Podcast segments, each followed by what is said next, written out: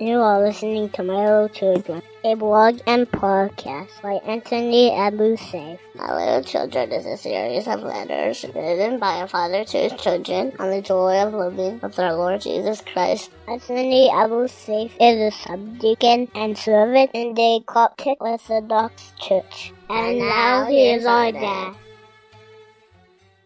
My little children, at the end of every divine liturgy, you eagerly anticipate the distribution of the eulogia, the holy bread of the offering, in Arabic, the Urban. While both young and old love the taste of this freshly baked bread, there is much more to it than you realize. The bread of the offering is not baked in any ordinary room or kitchen. Rather, the church designates a room called Bethlehem for the preparation of this holy bread. In Hebrew, Bethlehem means house of bread. Just as the bread of life was born in Bethlehem, the bread of the offering is likewise born in a room bearing the same name. Impressed on the bread of the offering is a stamp with thirteen crosses. Twelve small crosses surround a large cross in the center known as the spadikon, derived from the Greek despota or master.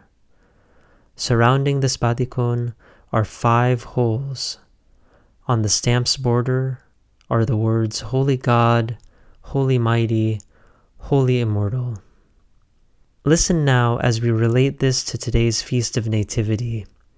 The twelve crosses surrounding the large cross represent Christ in the midst of the twelve apostles, that is, the Church. Do you remember the prophecy of Isaiah concerning the birth of our Lord Jesus Christ? Behold, the virgin shall be with child and bear a son, and they shall call his name Emmanuel, which is translated God with us. The crosses on the bread of the offering remind us that Christ is truly Emmanuel. He is with us and in the midst of his church. The words surrounding these crosses Holy God, Holy Mighty, Holy Immortal, recall the annunciation of Archangel Gabriel to Saint Mary. Therefore also that Holy One who is to be born will be called the Son of God. Therefore Christ is not only Emmanuel, but the Holy Mighty and Immortal One who surrounds and protects us. Lastly, the five holes represent the wounds of our Lord Jesus Christ on the cross. When are these five holes pierced? During the Divine Liturgy? No. Rather, the piercing takes place during the baking process. In other words, from the moment of his birth, Christ started his journey toward the cross. How else can I explain this to you? Look at the icon of the Nativity. What do you see?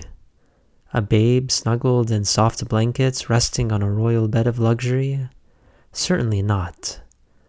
We see a poor child wrapped in grave clothes, lying on a bed in a cave resembling a coffin in a tomb.